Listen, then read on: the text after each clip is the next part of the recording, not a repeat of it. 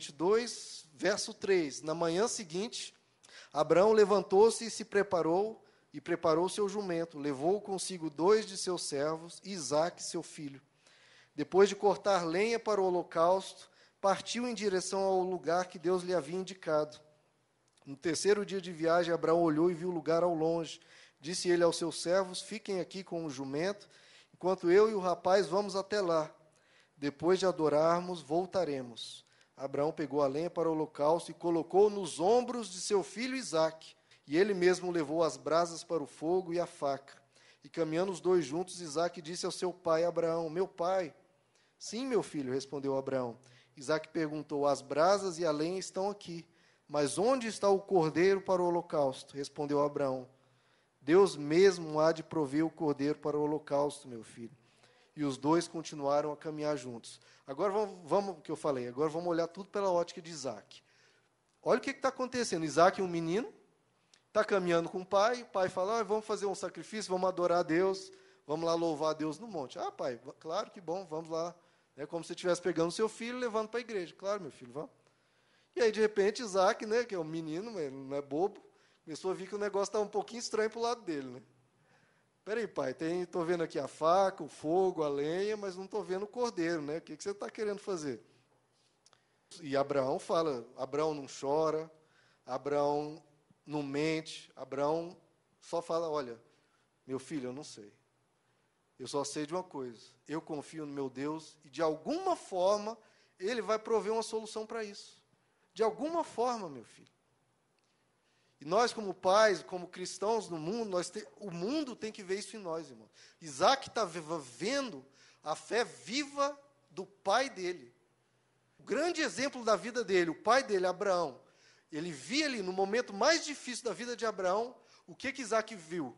Um homem chorando, um homem lamentando, um homem murmurando contra Deus, se rebelando, ou falando, ah, esse Deus que a gente serve não está dando certo. Foi isso que Isaac viu? Não, ele viu não. Olha o meu pai, eu não sei o que está acontecendo, mas olha a fé que meu pai tem.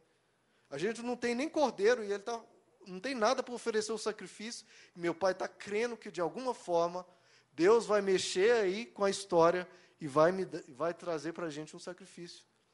Irmãos, você e eu passamos por situações pesadas.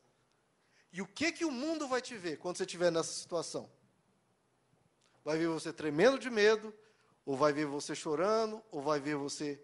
O nosso país está passando por uma situação difícil, uma situação de recessão, onde todos os impostos e taxas estão subindo e o emprego e condições de vida estão abaixando. E o que, que a gente vai transparecer? O que, que a gente transparece quando a gente está na luta, irmãos? Medo, ansiedade, tristeza, dúvida. Não, irmãos, não é isso que a gente pode aparentar. A gente tem que mostrar para o mundo que em nós há uma esperança que não está nas circunstâncias. Porque senão, por que você precisa de Deus? O mundo tem que ver que você tem um Deus. Você diz para todo mundo: eu creio num Deus todo-poderoso, eu creio que Deus faz, eu creio que Deus faz milagres. Mas na hora que você precisa de um Deus todo-poderoso, precisa de um milagre, você treme nas bases? Não.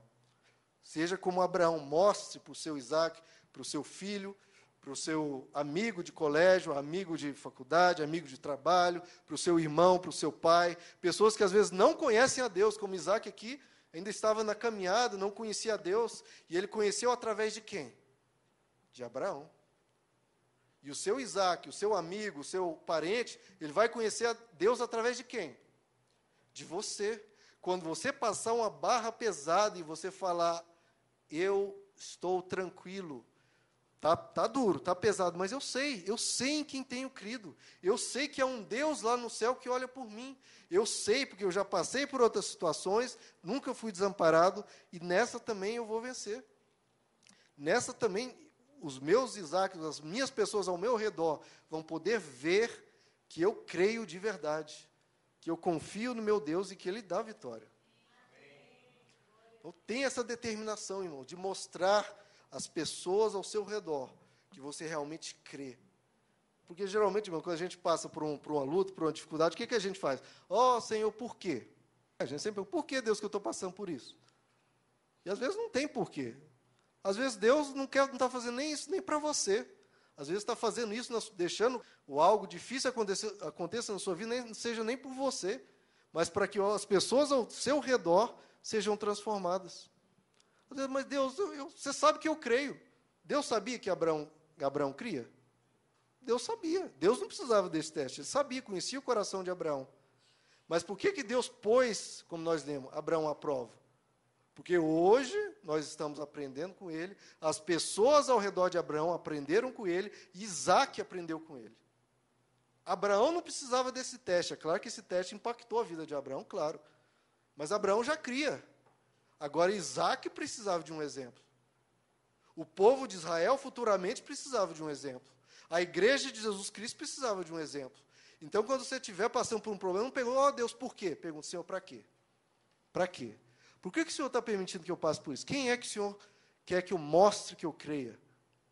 Para quê? Para transformar a vida de alguém? Para alguém ver que realmente o Senhor faz? Não pergunte para quê, por quê, irmãos. Pergunte para quê. Para quê, Senhor? Porque em tudo Deus tem um propósito. Ele tem objetivo nas coisas que acontecem. Aí você fala, Senhor, para quê? Mesmo que não seja para mim, Senhor, que isso possa impactar a vida de alguém, possa impactar um Isaac, uma pessoa ao meu redor.